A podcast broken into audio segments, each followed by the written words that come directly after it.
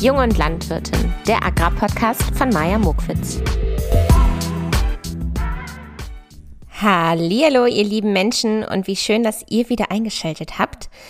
Ich habe euch die letzten Male, glaube ich, immer damit begrüßt, dass ich euch gefragt habe, ob ihr gerade im Urlaub seid. Aber ich bin ja vollkommen deppert. Ich weiß ja, was ihr macht, denn ihr schreibt mir das immer. Also ihr hört mich beim Zäune aufbauen, beim Schweinestall säubern, beim Wäsche machen in der, weiß ich nicht, Haushaltsküche. Das hatte ich neulich noch irgend sowas. Also ich habe jetzt auf jeden Fall ein Bild davon. Ich sitze euch im Ohr, hier ganz faul auf dem Sessel, und ihr seid fleißig da draußen.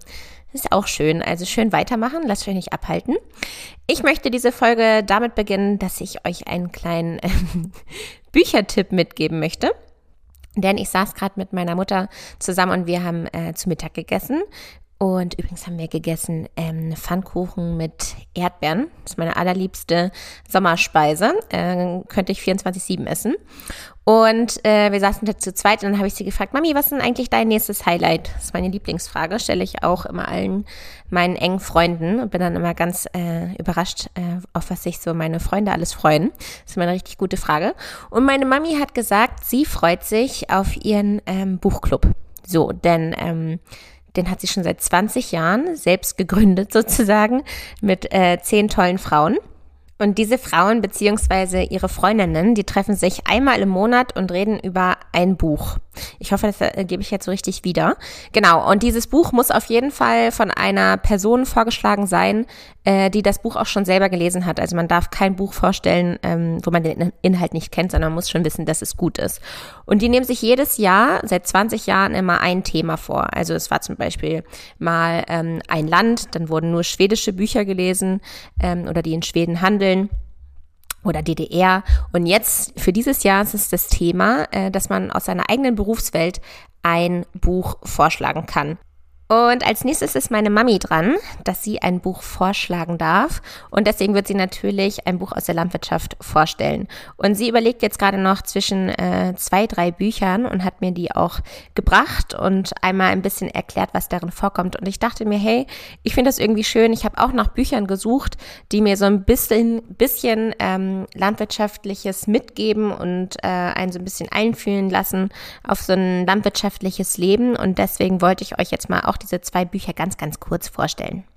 Vielleicht habt ihr ja auch den einen oder anderen Gartenmoment, wenn ihr mal nicht arbeiten müsst und habt Zeit für ein solches Buch und habt vielleicht auch Bock auf genau so ein Thema. Also das erste Buch, was ich euch vorstellen möchte, das erste landwirtschaftliche Buch, das heißt, wer Korn klaut, muss gehen. Und ist geschrieben von Heinrich Maurer. Ich finde es immer wichtig zu wissen, wer der Schriftsteller ist. Und der Schriftsteller selber ist auch auf einem landwirtschaftlichen Betrieb aufgewachsen und war auch lange als Landwirt tätig. Finde ich also wichtig für den Hintergrund. Und ich lese euch jetzt am besten einfach mal ganz kurz, das sind auch nur ein paar Sätze, den Buchrücken vor.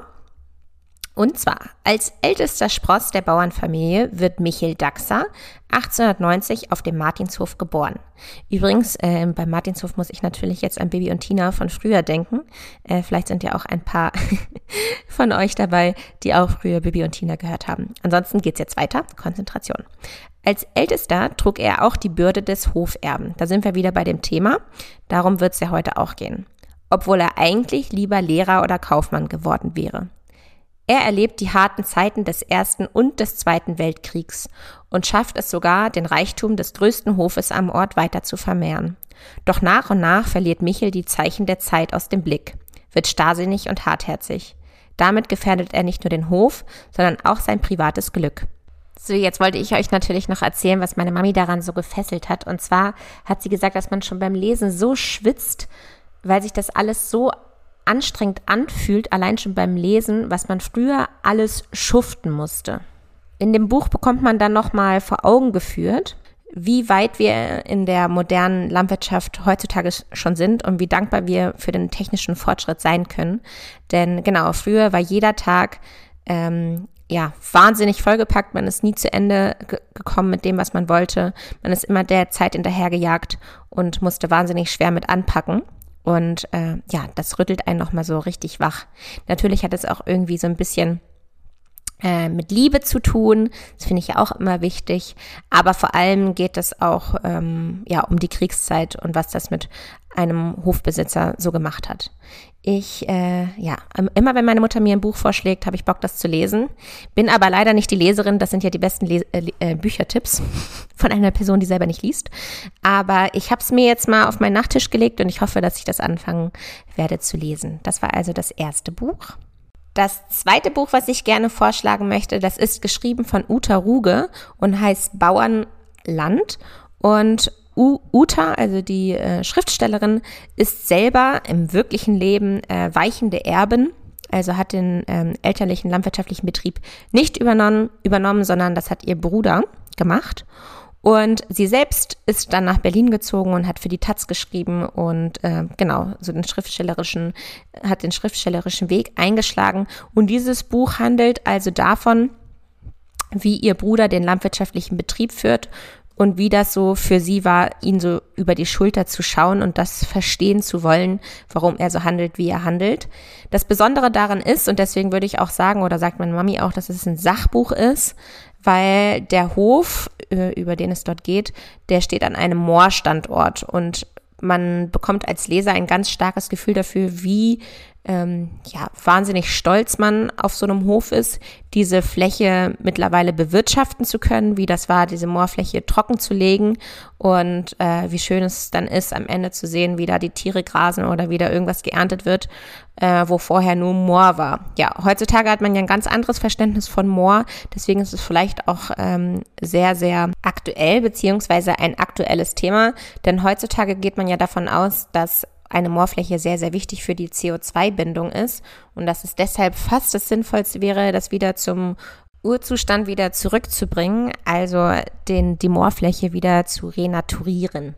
Und wenn man über genau dieses Thema heutzutage so viel diskutiert, finde ich es gut, wenn man dazu so dieses Background-Wissen hat und deswegen empfehle ich dieses Buch und ich finde auch die bildliche Sprache von der Schriftstellerin so unfassbar schön. Solche Bücher lese ich gerne, wenn ich denn mal lese. Ich kann euch ja mal einen Teil des Buchrückens vorlesen. Seit ein paar Tagen stehe ich morgens um 6 mit allen auf, um zu sehen, zu hören und zu riechen, wie sich Landwirtschaft heute anfühlt, auf dem Hof, auf dem ich aufgewachsen bin. Ich ziehe die Stallklamotten an und gehe nach draußen. Mir fällt auf, dass ich den Blick hier nicht heben muss, um den Himmel zu sehen, ob es regnet oder bald regnen wird, wie der Wind weht, wie der Wind geht, ist sofort gewusst, in Auge, Ohr und Nase eingeströmt.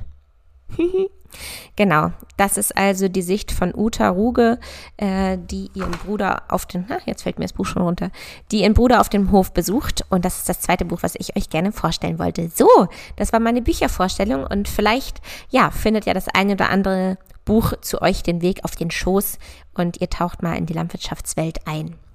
Upsala, da bin ich ja ein bisschen ausgeschweift in meinem Intro, aber jetzt kann ich euch endlich verraten, worüber es denn in der heutigen Folge gehen soll. Und zwar hatte ich unseren Steuerberater zu Gast, er heißt Herr Egbers und er ist Gesellschafter und Geschäftsführer bei Gemmeke. Ich werde auch alles dazu einmal in der Folgenbeschreibung in den Shownotes verlinken. Könnt ihr euch dann auch ein bisschen rumklicken. Ich hatte ihn eingeladen, weil ich in der letzten Folge mit Max über den Nebenerwerb gesprochen habe. Deswegen, um noch besser in diese Folge reinzukommen, lohnt es sich auf jeden Fall, die vorherige Folge zu hören. Aber man kann sie natürlich auch so man versteht sie auch so. Ja, worüber habe ich mit Herrn Egbers gesprochen? Ich habe mit Ihnen über Steuern, naturellement, gesprochen. Ich muss ja ganz ehrlich zugeben, ich fand Steuern nicht nur langweilig, sondern ich fand Steuern auch schon fast, die machen mir ein mulmiges Gefühl, da kriege ich immer Angst. Ich habe Angst vor Steuern. Deswegen war es für mich sehr, sehr bereichernd, mit Herrn Egbers zu sprechen, denn ich würde jetzt fast sagen, dass ich Steuern interessant finde und es so ein bisschen ist wie mit Sport. Denn erst hat man so gar keinen Bock drauf und dann, wenn man es gemacht hat, fühlt man sich so richtig geboostert. Und ich hoffe, dass ihr euch auch so geboostert fühlt nach dieser Folge. Denn wenn man sich länger mit dem Thema Steuern beschäftigt, dann stellt man endlich fest, wie wahnsinnig spannend das ist. Vor allem, wenn man solche Fragen klärt, wie Worin sieht Herr Egbers eigentlich die größte steuerliche Schwierigkeit bei der Hofübergabe? Wie ist das eigentlich, wenn man in den Nebenerwerb gehen möchte, steuerlich gesehen, wenn ich ja eigentlich eine Anstellung habe, aber dennoch irgendwo Landwirt bin? Ich stelle also alle Fragen, die in der letzten Folge Max sich gestellt hat, der ja mit seinem Betrieb in den Nebenerwerb als erster in der Familie gehen möchte. Und ich denke, das ist der perfekte Moment, um jetzt einfach mal in das Live-Gespräch zu springen. Ich wünsche euch viel Spaß beim Zuhören.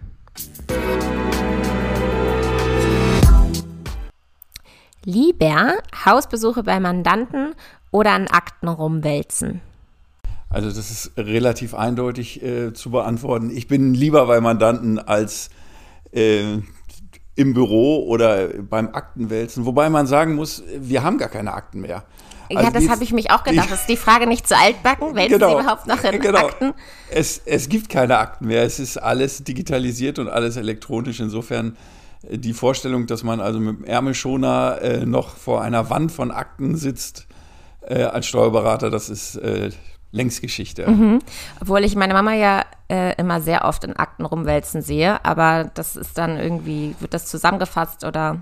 Das ist ein spezielles Problem der Landwirtschaft. Also Digitalisierung, Landwirtschaft ist ja digital in ganz vielen Bereichen, aber die Zusammenführung der einzelnen digitalen Quellen in einem Büro, das gibt es eigentlich noch nicht oder zumindest nicht, ist es nicht sehr verbreitet, sodass in den Büros noch vergleichsweise viele Akten stehen, während eigentlich draußen in der Technik ja durchgängig digitale Aufzeichnungen da sind. Ja. Lieber die junge Generation beraten oder die Alten? Ich hoffe, die Frage verstehen Sie nicht falsch. Ich stelle mir irgendwie so vor, vielleicht will die junge Generation, hat irgendwie crazy Wünsche und crazy Vorstellungen, was alles so möglich ist. Und vielleicht sind die Alten, resignieren irgendwie in der Beratung. So stelle ich mir das vor. Aber Sie können ja mal sagen. Nein, das würde ich so nicht sagen. Also bei den älteren Mandanten ist es häufig so, dass ich die natürlich sehr lange kenne, über einen sehr langen Zeitraum begleitet habe und von daher einfach auch eine Sympathie da ist. Bei jungen oder auch bei neuen Mandaten ist eher das Überraschende das Interessante. Also da würde ich keine Präferenz nehmen. Die Mischung macht's. Ich habe nichts anderes erwartet. Lieber campen oder Hotelurlaub? Die Präferenz wäre schon auf Hotelurlaub. Campen geht auch mal, aber wenn ich mich entscheiden müsste, würde ich mich fürs Hotel entscheiden. Ja. Ich glaube, das ist auch eine schwierige Frage für mich. Ich mache nämlich mehr Hotelurlaub, denke aber immer, dass mir Campen sehr gut gefallen würde. Aber es wäre einfach unfair, so zu sagen, weil ich ja irgendwie selten campe. Ja, stellen Sie sich doch gerne einmal vor, Herr Egbers. Woher kommen Sie? Was machen Sie beruflich? Und wie war Ihr Weg dahin? Ja, also mein Name ist Klaus Egbers. Ich bin tätig als Steuerberater und hatte eigentlich zu Beginn meiner beruflichen oder meines beruflichen Werdegangs ganz andere Dinge im Kopf. Ich wollte eigentlich früher mal Arzt werden. Ach, ehrlich? Und bin dann irgendwie durch Umwege doch zum Steuerberater gekommen. Ich habe mal angefangen in der Finanzverwaltung. Ist das nicht sozusagen die andere Seite fast?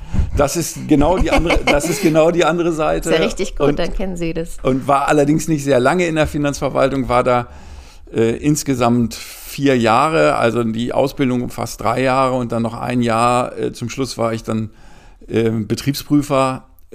Das hat mir aber am Ende nicht so gefallen, weil ich die Angst in den Augen der Gegenübersitzenden am Ende nicht so toll fand. Die haben sicherlich auch ihre Berechtigung, aber für mich war das am Ende nichts und ich bin dann von da über die Industrie eigentlich zur privaten Steuerberatung gekommen. Mhm. Am Anfang hatte ich mit Landwirtschaft gar nichts zu tun. Mhm. Stamme aber historisch, meine Großeltern hatten beide einen landwirtschaftlichen Betrieb. Also ich habe durchaus eine Beziehung zur Landwirtschaft. Das ist richtig viel, ne? Noch, dass irgendjemand in der Familie... Genau, noch, also irgendwie kommt man back to the roots und... Über die Industrie bin ich dann Geschäftsführer geworden, danach einer Steuerberatungsgesellschaft. Und die hat sich dann entwickelt, fusioniert und am Ende ist es jetzt so, dass ich Geschäftsführer bei der Dr. Gemmeke GmbH bin. Wir betreiben an verschiedenen Standorten in in Norddeutschland Steuerberatungsbüros, haben insgesamt ca. 130 Mitarbeiter, wow. Sind relativ stark gewachsen in den letzten 20 Jahren, wie vielleicht viele Steuerberater. Warum ist das so? Es gibt immer weniger und dafür werden die immer größer. Es gibt schon eine Tendenz dahin, dass dieser klassische Einzelsteuerberater mehr und mehr zurückgedrängt wird und größere Firmen eher hochkommen. Das hat auch was mit der Arbeitssituation zu tun, da ich es innerhalb der Firma genieße, mich mit meinen Kollegen austauschen zu können. Das ist so komplex geworden heute, dass einfach nicht jeder alles wissen kann. Ja.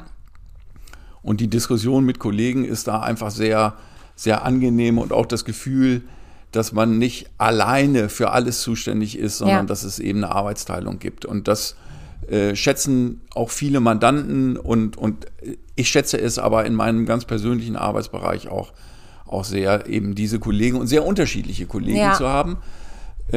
Das ist vielleicht zum Werdegang. Ich komme jetzt mal historisch aus der Finanzverwaltung.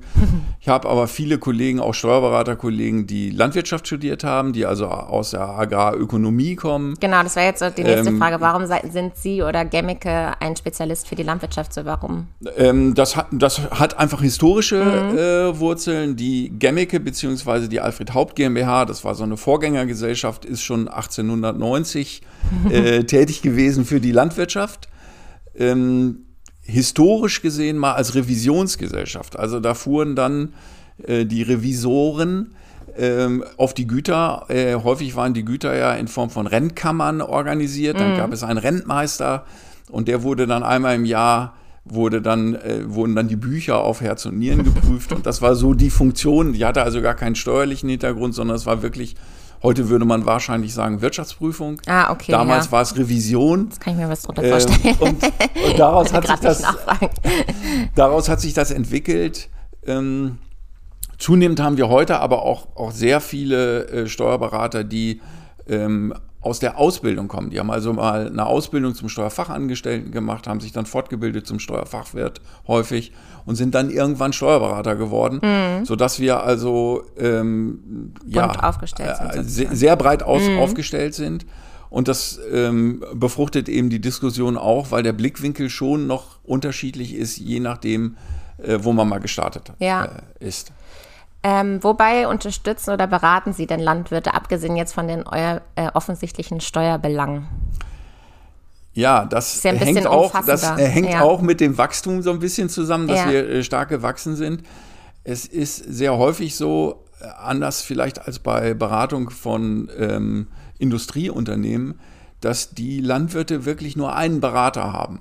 Die haben also den Steuerberater als juristischen Berater, als betriebswirtschaftlichen Berater. Das ist der einzige Dienstleister, der für viele landwirtschaftliche Betriebe tätig wird. Häufig bei kleineren Industrieunternehmen ist das auch der Fall. Und das führt eben dazu, dass eigentlich wir in allen Dingen befragt werden, die man sich vorstellen kann, die irgendwo mit Verpflichtungen zu tun haben. Also beispielsweise gerade haben ja sehr viele Wohnungseigentümer eine Anfrage gekriegt vom Zensus, wo also letztlich Abfragen darüber gemacht werden, wer wohnt da, wie groß ist die Wohnung, wie viele Haushaltsmitglieder sind da. Das kriegen wir häufig auf den Tisch, weil die Mandanten sagen, okay, da ist ein Stück Papier, ich muss was beantworten, ich will es selber nicht machen, ich frage den Steuerberater. Das hat eigentlich klassisch mit Steuerberatung nichts zu tun. Ja. Einfach alles, was so ein bisschen bürokratisch ist und von Deutschland. Alles, was bürokratisch ist und mit dem Wachstum der Bürokratie sind auch unsere Aufgaben gewachsen. Ja. Dazu kommt natürlich ein sehr breites Feld mit betriebswirtschaftlicher Beratung und sehr, sehr häufig auch Nachfolgeberatung. Also gerade in dem Bereich Landwirtschaft, aber im Übrigen auch in vielen anderen Bereichen ist es heute so, dass die Schenkungs- und Erbschaftssteuer eine enorme Bedeutung einnimmt und dementsprechend wächst eigentlich auch der Beratungsbedarf und die Probleme steigern sich, während vielleicht vor 20 Jahren das nicht so ein großes Thema war und eigentlich nur die Einkommensteuer so eine große Rolle spielte, kann man sagen, dass es viel, viel breiter ist, Steuern insgesamt deutlich weniger Platz oder Zeit in Anspruch nimmt und eigentlich die nebenliegenden Dinge größer geworden sind. Ja. Ja. Sie merken, ich habe richtig viele Fragen mir vorbereitet, weil mir dann aufgefallen ist, dass ich Steuern doch ganz schön interessant finde. Ich hoffe, ich finde einen roten Faden, aber meine nächste Frage geht in die Richtung, was man noch steuerlich verbessern könnte in der Landwirtschaft. Also wobei geht den meisten Betrieben Geld verloren, weil sie irgendwas falsch machen oder falls man das so formulieren kann? Oder kann man das ist vielleicht etwas ketzerisch, wenn ich das sage, aber der größte Fehler ist eigentlich, wenn man das Steuern sparen über alles stellt. Okay. Also viele Entscheidungen, die unter steuerlichen Gesichtspunkten getroffen werden, weil man beispielsweise jetzt kurzfristig seine Steuerlast etwas senken will, haben langfristig negative Folgen. Und es werden kurzfristige Entscheidungen getroffen, ohne dass die in irgendeiner Form mit einer langfristigen Strategie in Einklang gebracht werden. Mhm. Von daher ist also die kurzfristige Optimierung spielt eigentlich eine ganz untergeordnete Rolle. Mhm. Wird häufig diskutiert, dass man sagt, ja, so kurz vorm Jahresende, was muss ich jetzt noch machen? Mhm. Mein Gewinn geht hoch. Ist aber für eine langfristige Betriebsentwicklung völlig unbeachtlich. Da ist es viel wichtiger, wo ist mein langfristiges Ziel? Unternehme ich alles, um das zu erreichen? Sodass also ich da nicht so kurzfristigen Optimierungsbedarf sehe, sondern eher dahingehend, dass man sagt, in 15 Jahren will ich den Betrieb beispielsweise übertragen, was muss ich heute machen, damit ich für weichende Erben in 15 Jahren auch was zum Verteilen habe. Mhm. Das ist in meinen Augen viel wichtiger als heute, eine Maschine anzuschaffen, in der Hoffnung, höhere Abschreibung zu haben, um dann die Steuern um einen kleinen Betrag zu mindern. Mhm. Ansonsten ist es so, dass wir, wenn wir Landwirtschaft und Gewerbe vergleichen, wir noch sehr viele Vergünstigungen in der Landwirtschaft haben, die es im Gewerbe so nicht gibt. Und viele Dinge, mit denen wir in der Landwirtschaft tagtäglich leben, auch steuerlich leben, sind Wunschvorstellungen, die es im Gewerbe gibt, die aber einfach nicht durchsetzen können. Also insofern kann sich steuerlich die Landwirtschaft wirklich nicht beklagen. Okay. Ich wollte auch ein bisschen nochmal über den Nebenerwerb sprechen. Das war ein Community-Wunsch. Machen Sie ja auch begleiten Sie Familien in solch einer Phase? Ja, auch das. Beim Nebenerwerb muss man allerdings sagen, dass jeder, wenn wir jetzt über Nebenerwerb sprechen, hat jeder irgendein Bild im Kopf. Ja. Und soll ich sagen, was ich mir vorstelle? Ja, das wäre interessant. Also, ich stelle mir einen jungen Mann vor, Ende 20, der sich eigentlich gegen die Landwirtschaft entschieden hat, also erst was ganz anderes gemacht hat und auch von einem sehr kleinbäuerlichen Betrieb kommt und sich jetzt Ende 20 doch dafür entschieden hat, die Familientradition sozusagen weiterzuführen und doch in die Landwirtschaft zu gehen, aber das nur mit einer Festanstellung. Das heißt, er hat wirklich noch eine Anstellung an einem Unternehmen. Das wäre jetzt so ein klassischer Nebenerwerbsbetrieb. Mhm. Es gibt natürlich auch viele andere Nebenerwerbsbetriebe, wo man, ich nehme mal ein Beispiel aus der eigenen Firma, ein Steuerberater bei uns ist nebenher Landwirt. Eigentlich ist er hauptberuflich Landwirt und nebenher Steuerberater. Das geht natürlich über alle Betriebsgrößen. Das, was Sie jetzt im Kopf hatten, waren jetzt so vielleicht der 20 Hektar oder 25 Hektar Betrieb, der eben alleine als Lebensgrundlage nicht ausreicht. Da ist es so, steuerlich ist das überhaupt kein Unterschied zum Haupterwerbsbetrieb. Okay. Also nur, weil ich jetzt nicht mehr als im Haupterwerb das mache, sondern nebenher eine andere Tätigkeit, ändert sich erstmal an der steuerlichen Situation des Betriebes überhaupt nichts. Aber normalerweise ist man doch sonst, also man hat ja ein Angestelltenverhältnis, deswegen ist man auch darüber versichert und zahlt in die Rentenkasse ein, oder? Ja, das ist wieder so ein typisches Beispiel. Wir reden über Steuern und Sie haben Sozialversicherung im Kopf. Ja. Also. Das eine hat erstmal mit dem anderen so gar nichts zu tun. Ja, es gibt eine Auswirkung für die Alterskasse, für die Sozialversicherung. Die Frage, kann ich mich befreien lassen von der Alterskasse? Macht das Sinn, mich befreien zu lassen? Häufig werden wir auch bei den Dingen erstmalig befragt. So im ersten Aufschlag, macht das Sinn für mich oder macht das keinen Sinn für mich? Allerdings ist es da tatsächlich so, bei der Sozialversicherung würde ich immer die Empfehlung abgeben, wirklich auch sich mit der Alterskasse in Verbindung zu setzen, weil die Situation für jeden Einzelnen sehr unterschiedlich ist. Wir reden ja nicht nur über Rentenversicherung, sondern wir reden auch über Krankenversicherung. Die landwirtschaftliche Krankenversicherung ist eigentlich nicht schlecht. Und man muss sich eben gut überlegen, was will ich. Aber zahlt man dann sozusagen doppelt? Nein, man zahlt nicht doppelt. Also sie zahlen entweder in das eine System eine oder in das andere System ein. Grundsätzlich sind sie, wenn sie einen landwirtschaftlichen Betrieb haben, auch einen Nebenerwerbsbetrieb haben, pflichtversichert. Sie können sich aber befreien lassen in der landwirtschaftlichen Alterskasse, so wenn bestimmte Voraussetzungen erfüllt sind. Und das muss aber wirklich jeder für sich genau überlegen, was er will. Das ist ähnlich wie die Frage, macht das Sinn, sich privatkranken zu versichern oder bin ich lieber in der gesetzlichen Krankenversicherung? Das hängt wirklich ganz stark von den Lebensumständen des Einzelnen ab und auch tatsächlich ein bisschen von den persönlichen Präferenzen, die man hat. Das ist eine Auswirkung sicherlich im Nebenerwerb, aber wie gesagt, rein steuerlich macht das überhaupt keinen Unterschied. Es werden sowieso bei jedem Steuerpflichtigen alle Einkünfte, die dieser Steuerpflichtige hat, am Ende im Rahmen der Einkommensteuererklärung in einen großen Topf geschmissen. Und dann hat eben derjenige, von dem wir jetzt sprechen, der hat dann eben Einkünfte aus nicht selbstständiger Tätigkeit und daneben noch landwirtschaftliche Einkünfte. Es gibt aber ja sehr viele Landwirte heute auch, die sich vielleicht sogar als Vollerwerbslandwirte fühlen, die aber nebenher noch eine zweite Tätigkeit als Gutachter im Bereich Social Media oder in verschiedenen Tätigkeiten haben. Und da werden eben die Einkünfte dieser ganzen Tätigkeiten zusammengefasst und man zahlt dann Steuern. Der Steuersatz ermittelt sich nach dem Gesamtvolumen, was man hat. Das ist ganz klar. Gesamteinkommen. So dass das natürlich eine Rolle spielt für den Steuersatz. Je mehr ich verdiene, desto höher ist mein Steuersatz. Das ist schon richtig. Aber im Grunde ist kein Unterschied dazu Vollerwerbsbetrieben. Okay.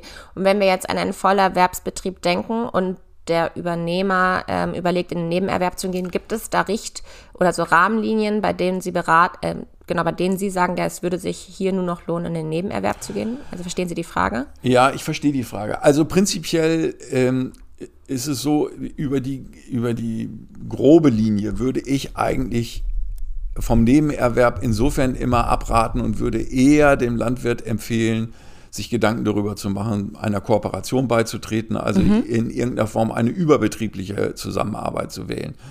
Weil der Nebenerwerbsbetrieb häufig nur begrenzt zukunftsfähig ist. Also die technische Entwicklung, wir sehen das ja alle, die Maschinen werden immer teurer, Landwirtschaft wird auch immer komplexer, auch der Nebenerwerbsbetrieb muss alle bürokratischen Dinge befolgen. Und bei vielen sehe ich schon, dass die einfach überlastet werden mit einer Haupttätigkeit und einem zusätzlichen landwirtschaftlichen Betrieb, egal wie groß er ist. Und auch ein kleiner Betrieb muss seinen Agrarantrag in Brüssel abgeben und es macht dann auch am Ende nicht viel weniger Arbeit, als wenn es ein großer wäre. Und insofern muss man sich gut überlegen, ob man diese Doppelbelastung wirklich haben will. Und ich sehe eher eine Zukunft darin, dass man sich dann vielleicht mit anderen Betrieben zusammentut und Gedanken macht, wie kann ich mich in diese Richtung entwickeln. Helfen Sie da bei so einer Art Vernetzung oder so ein Zusammenkommen? Natürlich. Weil wahrscheinlich sind das ja im besten Falle beides Ihre Mandanten oder Sie oder auch nicht. Also das natürlich helfen wir da. Wir begleiten natürlich auch so eine Suche und begleiten dann auch die Gründung einer Vollkooperation. Das ist in den letzten Jahren ein bisschen weniger geworden. Vollkooperation heißt, man wirft auch die Flächen zusammen und die Flächen Technik? Im Eigentum nicht, aber man bewirtschaftet die zusammen. Da gibt es so verschiedene Wege, die man gehen kann. Man kann sagen, wir gründen nur eine Maschinengemeinschaft oder wir kaufen nur eine Maschine zusammen. Der nächste Schritt wäre dann, wir lassen alle oder schmeißen alle Maschinen in eine Gemeinschaft zusammen und lassen diese Gemeinschaft dann die technische Abwicklung machen. Der nächste Schritt wäre dann, wir gründen eine Gesellschaft, die alle Flächen auch zusammen bewirtschaftet, wo man dann nur noch Gesellschafter ist. Da gibt es also von bis alle Möglichkeiten und man muss eben dann immer sehen, wie groß ist der Betrieb, was stellt sich der Betriebsinhaber vor, wo ist der höchste Gewinn zu erwarten. Mhm. Wobei man auch sagen muss, dass die Gewinnerwartung nicht immer zwingend die Hauptmotivation ist für den Eigentümer, sondern es gibt ja durchaus auch andere Dinge, die dann eine große Rolle spielen. Also, was denn beispielsweise Tradition am Leben zu halten? Zum Beispiel Tradition. Und es ist natürlich ein großes Problem, wenn man jetzt den Bogen ein wenig weiterschlägt zur Betriebsübergabe. Und Sie hatten ja gesagt, das soll anlässlich einer Betriebsübergabe überlegt sich der Nachfolger, aus dem Vollerwerb einen Nebenerwerb zu machen. Und das sind natürlich große Probleme, häufig für die abgebende Generation, die ja ganz anders verhaftet ist in einer Vorstellung, was dieser Betrieb kann und wie viele Familien er ernährt hat. Und insofern muss man dann sehen, dass man irgendwie versucht, alle Interessen unter einen Hut zu bringen und dann das Beste für den Betrieb zu machen. Mhm. Mhm. Welche Anlaufstellen zur Beratung gibt es? Also es ist schon, ich glaube, dass viele Mandanten ganz gut damit laufen, uns erstmal anzusprechen, weil wir sehen uns häufig nicht als der einzige Berater, aber doch zumindest als derjenige, der empfehlen kann und sagen kann, ich würde jetzt dahin gehen oder dahin gehen, sodass meine Empfehlung durchaus wäre, in diesen Fragen erst einmal auch den Steuerberater zu befragen. Ansonsten gibt es natürlich die... Kann man Sie eigentlich aus ganz Deutschland kontaktieren oder muss das irgendwie im Umkreis sein? Also wir sind in ganz Deutschland tätig. Wir haben also, unsere Mandantschaft geht von südlichen Bayern bis nördliches Mecklenburg-Vorpommern. Nicht, dass jetzt irgendjemand ganz unten in Bayern sitzt und traurig ist. Nein, das ist heute auch kein Problem mehr. Mhm. Da hat es einen gewissen Wandel gegeben. Ich hatte ja zu Anfang erzählt, wir sind als Revisionsgesellschaft gestartet und damals war es so, dass, glaube ich, ein großes Interesse da war, dass der Steuerberater nicht im eigenen Ort wohnte, weil man immer argwöhnte, dass dann Informationen in irgendeiner Form rausgehen. Da war es häufig so, dass man sich Steuerberater suchte, die eher in etwas weiter weg waren. Dann gab es eine Phase, wo man die Überlegung hatte, mit dem Steuerberater möglichst nah zusammen zu sein. Heute spielt das im Zeitalter der Digitalisierung überhaupt keine Rolle mehr. So, Sie haben nach Ansprechpartnern gefragt. Es gibt natürlich betriebswirtschaftliche Berater, die solche Fragestellungen auch beantworten. Mhm. Es gibt Steuerberater, es gibt Rechtsanwälte, es gibt die Kammern, die man fragen kann.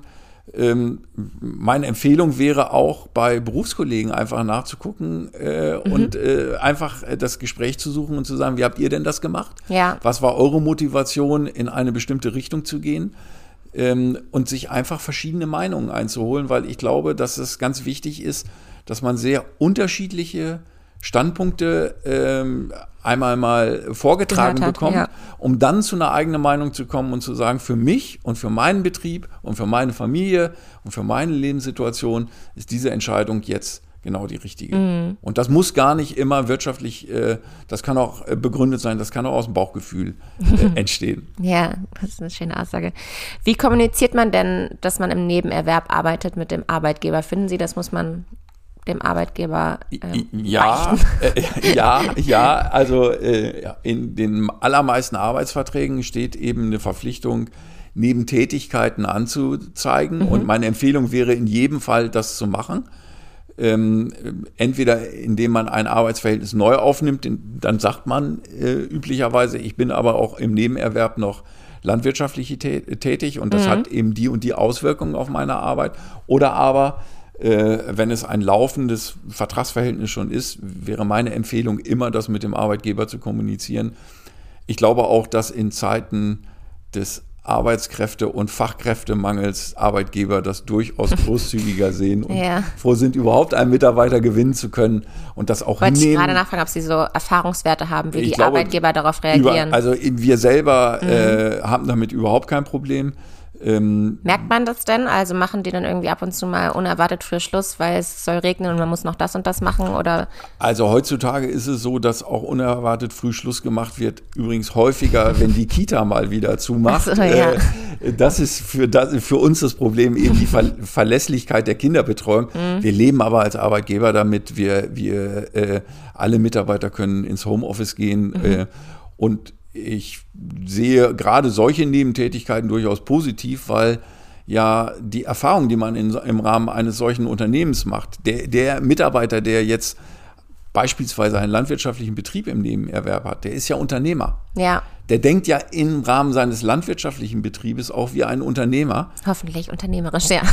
Insofern eigentlich genauso wie ich. Ja. Und das finde ich also eher befruchtend. Okay. Das stört mich überhaupt nicht. Und ich, nein, also es gibt auch keine Einschränkung. Okay. Eine Neugierfrage. Wie oft widersetzen sich denn Landwirte ihrer Beratung? Also als Beispiel jetzt mal den Hof viel zu spät abgeben und sie haben es schon viel eher geraten oder wie gesagt, sich Arbeiten zu teilen, Drescharbeiten. Gibt's das? Eigentlich täglich. Ehrlich? Täglich. Oh Gott. Und jetzt ist es aber so, das hängt ein bisschen mit dem Eigenverständnis auch des Steuerberaters zusammen. Ich bin als Steuerberater Sparringspartner. Mhm. Ich diskutiere mit den Mandanten, wenn sie mich fragen, sage ich auch, was ich machen würde. Mhm. Aber eher in der Funktion eines Sparringpartners. Das heißt, der Mandant soll meine Meinung vielleicht einmal reflektieren. Mhm. Oder wenn das tut, ist es gut. Ich habe aber überhaupt kein Problem damit, wenn er zu einem anderen Ergebnis kommt. Weil wir beide wissen ja erst Jahre später, was richtig und falsch war. Vor allem in der Landwirtschaft. Ich will ein Beispiel nennen. Ja. In Anfang der 90er Jahre wurden sehr viele Forstflächen von der BVVG an ehemals Berechtigte verkauft. Damals konnte man mit Forstflächen eigentlich nur Verluste machen. Ja. Und jetzt sind Mandanten zu mir gekommen und haben mich gefragt und haben gesagt, hier, ich könnte jetzt Forst kaufen in den neuen Bundesländern und ich muss das aber finanzieren, macht das Sinn? Und damals machte das keinen Sinn. Es war betriebswirtschaftlich kaum möglich, mit solchen Flächen Gewinne zu machen. Mhm. Glücklicherweise haben viele Mandanten aus anderen Erwägungen, weil sie einen Bezug zu der Fläche hatten, weil sie das sehr langfristig gesehen haben, gleichwohl gekauft. Mhm. Und die haben heute ein super Geschäft gemacht, ja, weil sich die Werte für Forstflächen ganz toll entwickelt haben. Ja. Also ich freue mich für die, die es gemacht haben. Aus der damaligen Sicht der Dinge war das richtig, aber das war ja nur ein Aspekt, den ich beleuchten konnte. Und es gibt ja vielleicht viele andere Aspekte, die eben nicht monetär, nicht betriebswirtschaftlich, nicht steuerlich sind, die dann den Ausschlag gegeben haben, zu sagen, das mache ich trotzdem. Und von daher bin ich also in keinster Weise enttäuscht, beleidigt, wenn ein Mandant etwas anders macht. Ja. Das Einzige, was ich gut finde, ist, wenn er das bewusst macht und sagt, jawohl, ich habe mich informiert, ich kenne alle Argumente dafür und dagegen, so, und habe mich jetzt entschieden und er ist der Unternehmer. Das ist ja Teil des Unternehmertums, Dinge zu machen, die sehr gewagt sind und die nicht zwingend vom Steuerberater abgesegnet sind. Ja. Wann denken Sie, ist der perfekte Moment, einen Betrieb abzugeben? Also ich habe ja hier unterschiedliche Gäste und teilweise sind die auch sehr jung und die sind dann schon Betriebsleiterinnen. Und dann bin ich immer sehr erstaunt, wenn die noch Anfang 20 sind. Meine Erfahrung aus der Praxis ist, dass es keinen großen Fehler ist, sehr früh zu übergeben. Mhm. Es gibt aber gelegentlich Betriebe, die es den richtigen Zeitpunkt ein wenig verschlafen und zu spät übergeben. Das ist für die weitere Betriebsentwicklung häufig schlecht. Also ich würde meinen, aus Sicht des Abgebenden ist tatsächlich 65 ein gutes Alter, weil man da noch die Schaffenskraft hat und diese Entscheidung auch treffen kann, die häufig keine einfache ist. Mhm. Aus Sicht des Abgebenden, insbesondere wenn man mehrere Kinder hat, ist diese Situation der Betriebsübergabe ja erstmal eine Krisensituation. Ja. Und dafür muss man noch auch entscheidungsfreudig sein.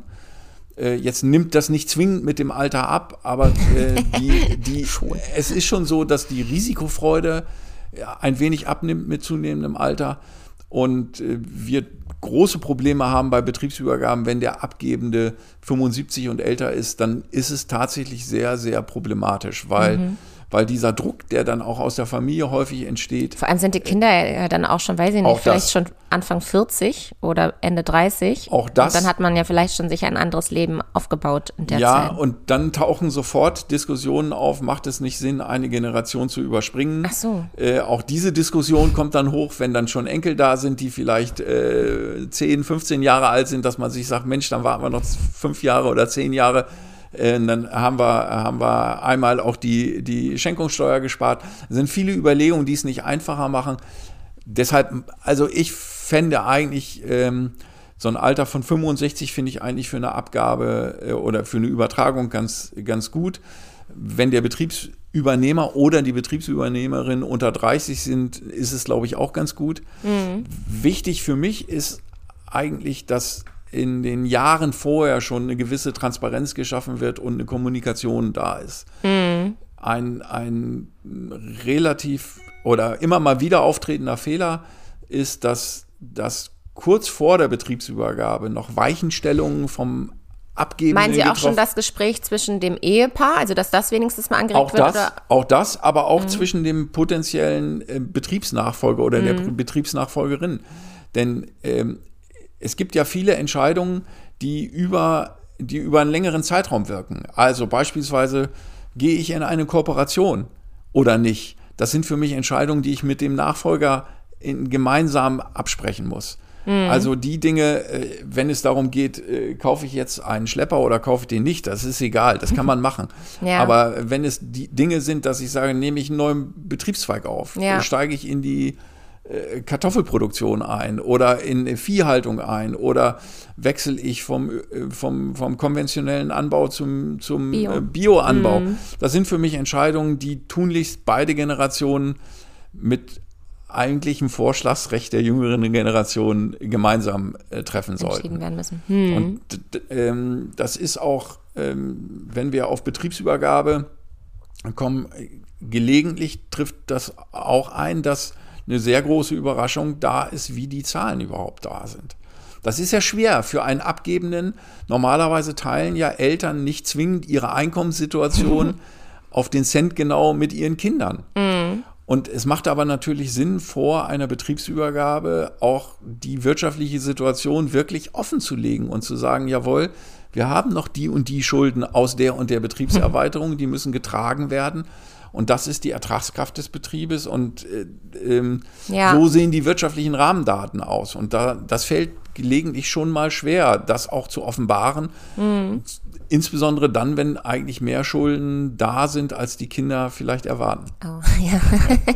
Sie haben jetzt schon ein paar Mal auch weichender Erbe gesagt. Ich kenne oder ich habe einen Freund, bei dem ist das so, dass alle Geschwister, so habe ich es zumindest verstanden, irgendwann mal mit gefühlt 18 unterschrieben haben, so, ich bin damit fein, dass ich nichts kriege. Ja. Gibt's das? Und dann ist nirgendwo ein Geldfluss, weil man sich immer so irgendwie so hört, wenn man einen Hof erbt, dann muss man so und so viel an den weichenden Erbe zahlen und dann ist man schon pleite, bevor man angefangen hat, so ungefähr. Und deswegen dachte ich so, das ist ja geil. Also es gab es verstärkt. Tatsächlich vor 20, 30 Jahren war das durchaus üblich, dass die Kinder mit 18 ohne vorherige Ankündigung zum Notar geschleppt wurden und dann unterzeichnen sollten. Das gab es übrigens auch mit Eheverträgen.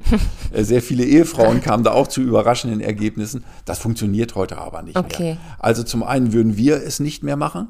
Also ich würde mich als Steuerberater weigern, einem 18-jährigen jungen Erwachsenen, der noch abhängig von seinen Eltern ist, einen Erbverzicht unterschreiben zu lassen. Mhm. Die Notare würden sich heute, jedenfalls die jungen, modernen Notare würden sich auch weigern. Gibt es da junge, moderne? Gibt es auch. Es gibt auch junge, moderne Notare, aber selbst die Älteren würden das, glaube ich, nicht mehr machen. Bei den Eheverträgen sind diese teilweise auch als nichtig anerkannt oder eingestuft worden. Ich würde es einfach nicht mehr machen. Ich halte viel davon, dass man das vorher erklärt, dass man erklärt, welche Ansprüche gibt es. Es gibt gesetzliche Ansprüche da, wo eine Höfeordnung gilt. Mhm. Also sagen wir mal, im norddeutschen Raum gibt es gesetzliche Ansprüche. Aber ich finde es wichtig, dass jeder auch anlässlich einer Hofübergabe weiß, was sind meine Ansprüche, was bekomme ich, wie sieht das aus? Und dann muss man auch mit den weichenden Erben diskutieren, was passiert eigentlich, wenn beispielsweise so ein Betrieb verkauft wird. Und es macht natürlich auch innerfamiliär, wenn wir nochmal wieder auf den Nebenerwerb kommen, ja, macht das natürlich einen großen Unterschied.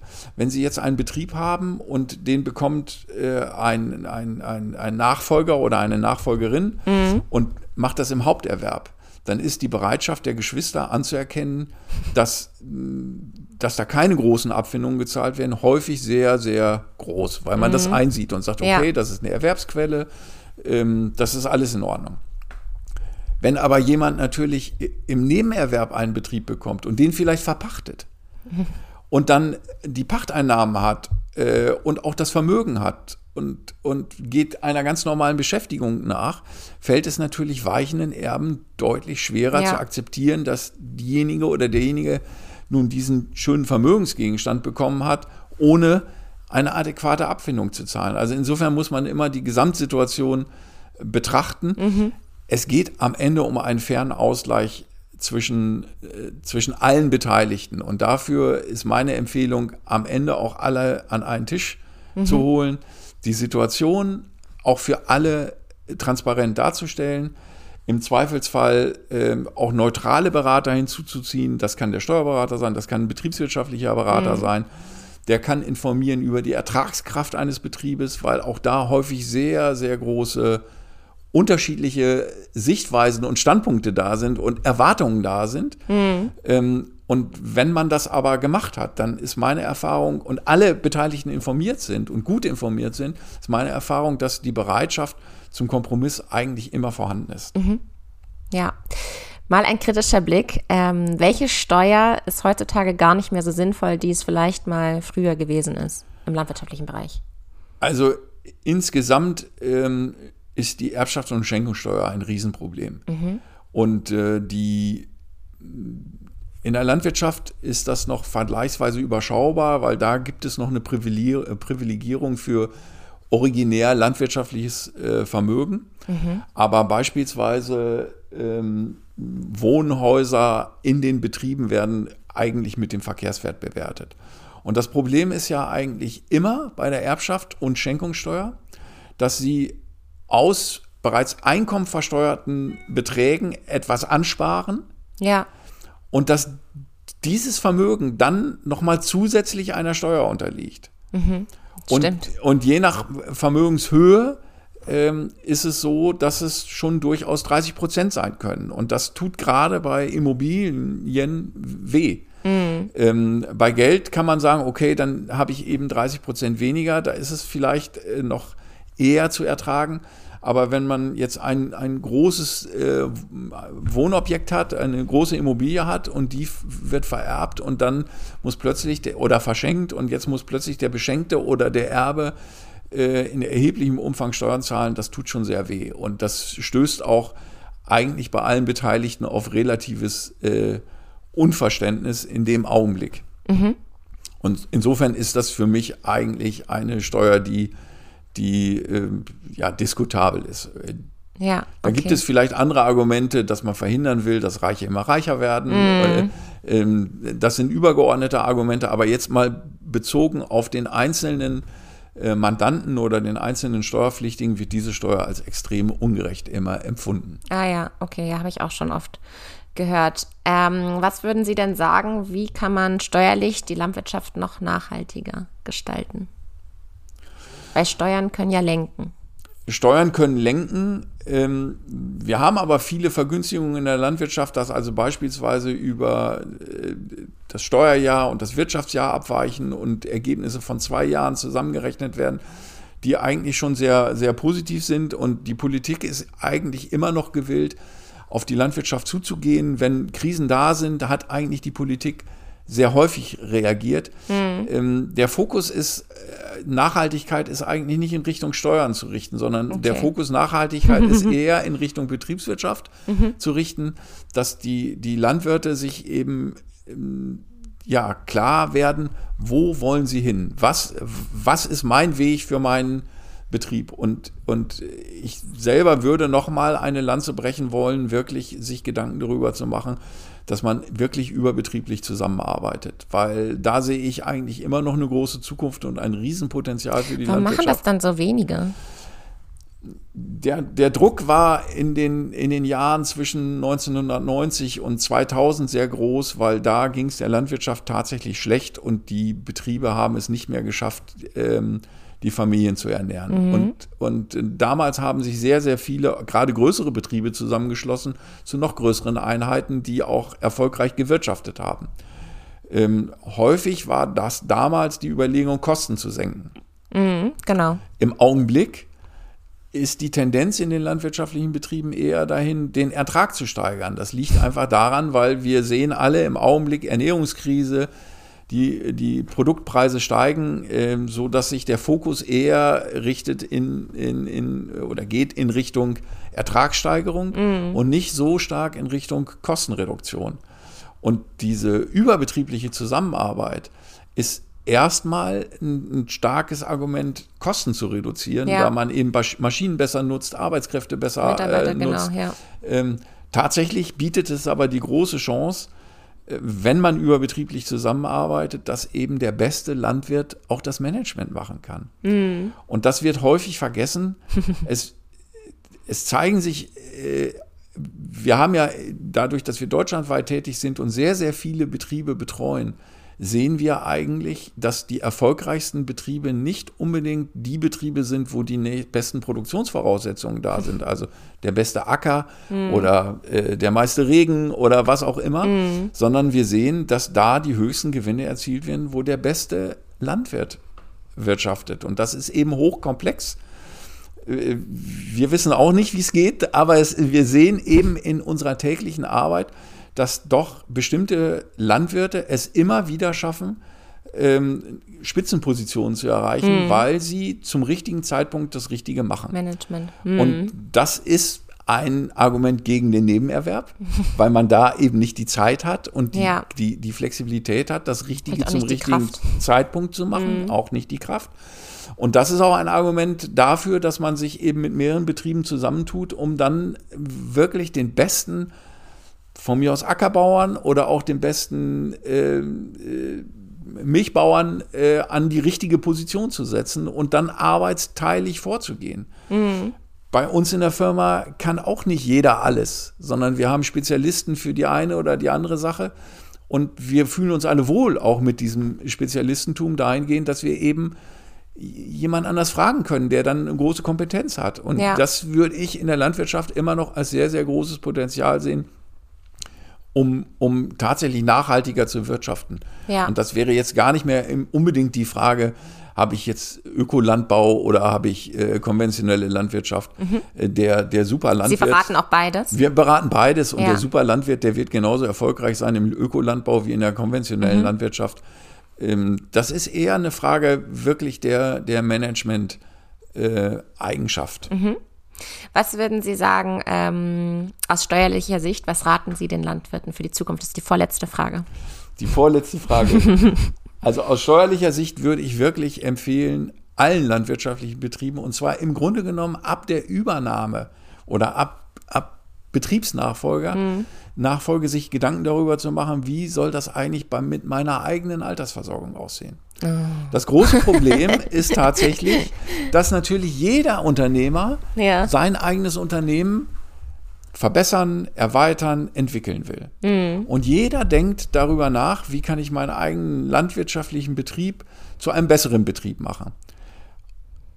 Das beißt sich aber sehr häufig mit der Überlegung, insbesondere dann, wenn ich mehrere potenzielle Betriebsnachfolger habe, dass ich auch für die weichenden Erben etwas und für meine eigene Altersversorgung an die Seite legen muss.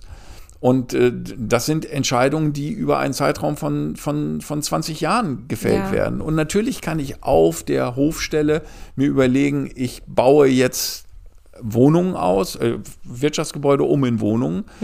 Oder aber ich kann mir überlegen, ich mache das an einem völlig anderen Standort. Und das hat beides Auswirkungen für die spätere Betriebsübertragung. Denn wenn ich das auf der Hofstelle mache, wird es wahrscheinlich der oder die Hoferbin bekommen. Während wenn ich es irgendwo entfernt vom Betrieb mache, ich natürlich die Option habe, es selber mir zurückzubehalten anlässlich der Betriebsübergabe oder es anlässlich der Betriebsübergabe auch an Weichenerben zu übertragen. Mhm. Insofern sind das sehr, sehr langfristige Entscheidungen, die man treffen muss. Und meine Empfehlung wäre, sich sehr frühzeitig und eben nicht beginnt ab 60 bis 65, sondern beginnt ab 40 bis 65 darüber Gedanken zu machen und zu sagen, okay, es gibt zwar den Bedarf des Betriebes, aber es gibt eben auch noch andere Bedarfe, die dann irgendwann später mal möglicherweise hochkommen. Mhm. Und die Betriebe, die so langfristig denken, die also generationenübergreifend denken, die sind sehr nachhaltig unterwegs und auch sehr erfolgreich unterwegs. Mhm. Haben Sie mich ertappt, ich denke noch gar nicht an die. Ja, das hätte ich, in Ihrem Alter hätte ich auch noch nicht dran gedacht. Aber es machen einige. Und dann ja, aber weniger. Und das ist natürlich auch Aufgabe eines Beraters, darauf hinzuwirken und zu sagen, macht euch doch bitte Gedanken darüber, der Tag wird kommen, wo ihr euch dieser Fragestellung irgendwie widmen müsst. Mhm. Mhm. So, ich finde es immer schön, wenn meine Hörer und Hörerinnen die Chance haben oder wenn ich denen hier eine Möglichkeit biete. Und deswegen wollte ich von Ihnen wissen, gibt es bei Ihnen irgendeine freie Stelle, die einen landwirtschaftlichen Bezug hat? Es gibt viele freie Stellen, die einen landwirtschaftlichen Bezug haben, weil die Anforderung, die Bürokratie immer größer wird. Mhm. Im Augenblick kommt jetzt die Grundsteuer auf uns zu, dass also alle Betriebe Grundsteuererklärungen abgeben müssen. Für alle Objekte müssen Grundsteuererklärungen abgegeben werden. Wir haben viele offene Stellen. Ich würde mir wünschen, dass auch vermehrt wieder Agrarökonomen sich bei uns bewerben. Ich kann nur sagen, die Tätigkeit als Steuerberater ist ein toller Job, ist sehr vielfältig, nicht nur steuerlich, also es gibt nicht nur steuerliche Fragestellungen, sondern ganz viele betriebswirtschaftliche. Müsste es doch aber eigentlich geben, weil nicht jeder, der Agrarwissenschaften studiert, ist ja direkt ein praktischer Landwirt. Das ist richtig, so. Aber wir haben in den 90er Jahren stapelweise Bewerbungen von Agrarökonomen bekommen, die Steuerberater werden wollten. Und das ist tatsächlich sehr viel weniger geworden. Ich glaube, die sind eben auch anderswo sehr begehrt. Und das ist eben eine tolle Ausbildung, sehr breit aufgestellt. Für uns auch toll. Wir würden uns wünschen, dass sich zunehmend mehr bewerben. Es gibt aber natürlich auch einen tollen Werdegang für jemanden, der vielleicht nicht akademisch unterwegs ist, sondern sagt, okay, in unserem Beruf ist es so, dass Sie auch mit einer einfachen Ausbildung, also mit einer klassischen, einfachen Ausbildung vom Beginn der Ausbildung bis zum Wirtschaftsprüfer sich fortbilden können, sodass sie also nicht zwischendurch studieren müssen. Das ist insofern ein toller Beruf, als dass die Grenze nur von einem selber immer gesetzt wird und nicht eine wirtschaftliche Grenze da ist oder dass jemand sagt, so jetzt also musst du aber nochmal... Eine Ausbildung hat, kann genauso hochkommen wie der kann genauso hochkommen und auch bei uns in der Geschäftsführung sind genauso viele Leute, die mit einer normalen Ausbildung angefangen haben, wie Leute, die eine akademische Ausbildung hatten. Und insofern bietet dieser Beruf sehr viel.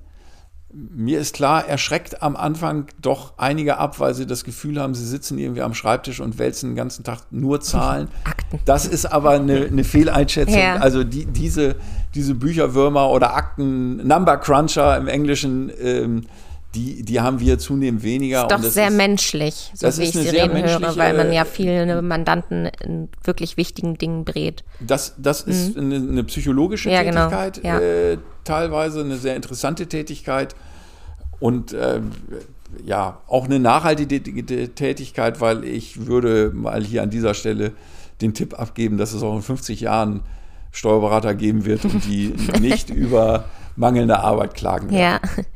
Vielen Dank, Herr Egbers, dass Sie zu Gast waren. Ich glaube, es hat mir sehr gut getan, mich mal mit der Thematik auseinanderzusetzen. Und ich bin gespannt, ob es Rückfragen gibt. Dann würde ich mich nochmal bei Ihnen melden. Ich habe zu danken. Mir hat es auch sehr viel Spaß gemacht. Und bei Rückfragen gerne, Sie können die auch gerne weiterleiten. Ich würde mich dann mit den Fragenden direkt in Verbindung setzen. Dankeschön. So, ihr Lieben, vielen Dank fürs Zuhören bis hierhin. Ich hoffe, ihr konntet einiges daraus mitnehmen. Meine Lieblingsantwort war übrigens die, als ich ihn gefragt habe, wie er das findet, wenn man ja den landwirtschaftlichen Betrieb nebenbei macht, aber eigentlich noch eine Festanstellung hat. Er hat das ja selber auch in seinem Unternehmen. Und als er dann meinte, dass er das als Bereicherung sieht und er das so gut findet, dass diese Person ja dann auch so unternehmerische Fähigkeiten hat und dass ja auch eher ein positiver Effekt ist, da dachte ich mir, oh, das ist jetzt bestimmt richtig schön mal zu hören, wenn man wirklich Nebenerwerbslandwirt oder Landwirtin ist, dass man weiß, dass das auch so was Positives sein kann und dass man das sogar noch wertschätzen kann, wenn man so eine Person im Team hat. So, diese Folge widme ich wie immer meiner Sina und allen Nebenerwerbslandwirtinnen und Landwirten, die da draußen gleich zwei Berufe gleichzeitig stemmen. Bis zum nächsten Mal. Tschüss!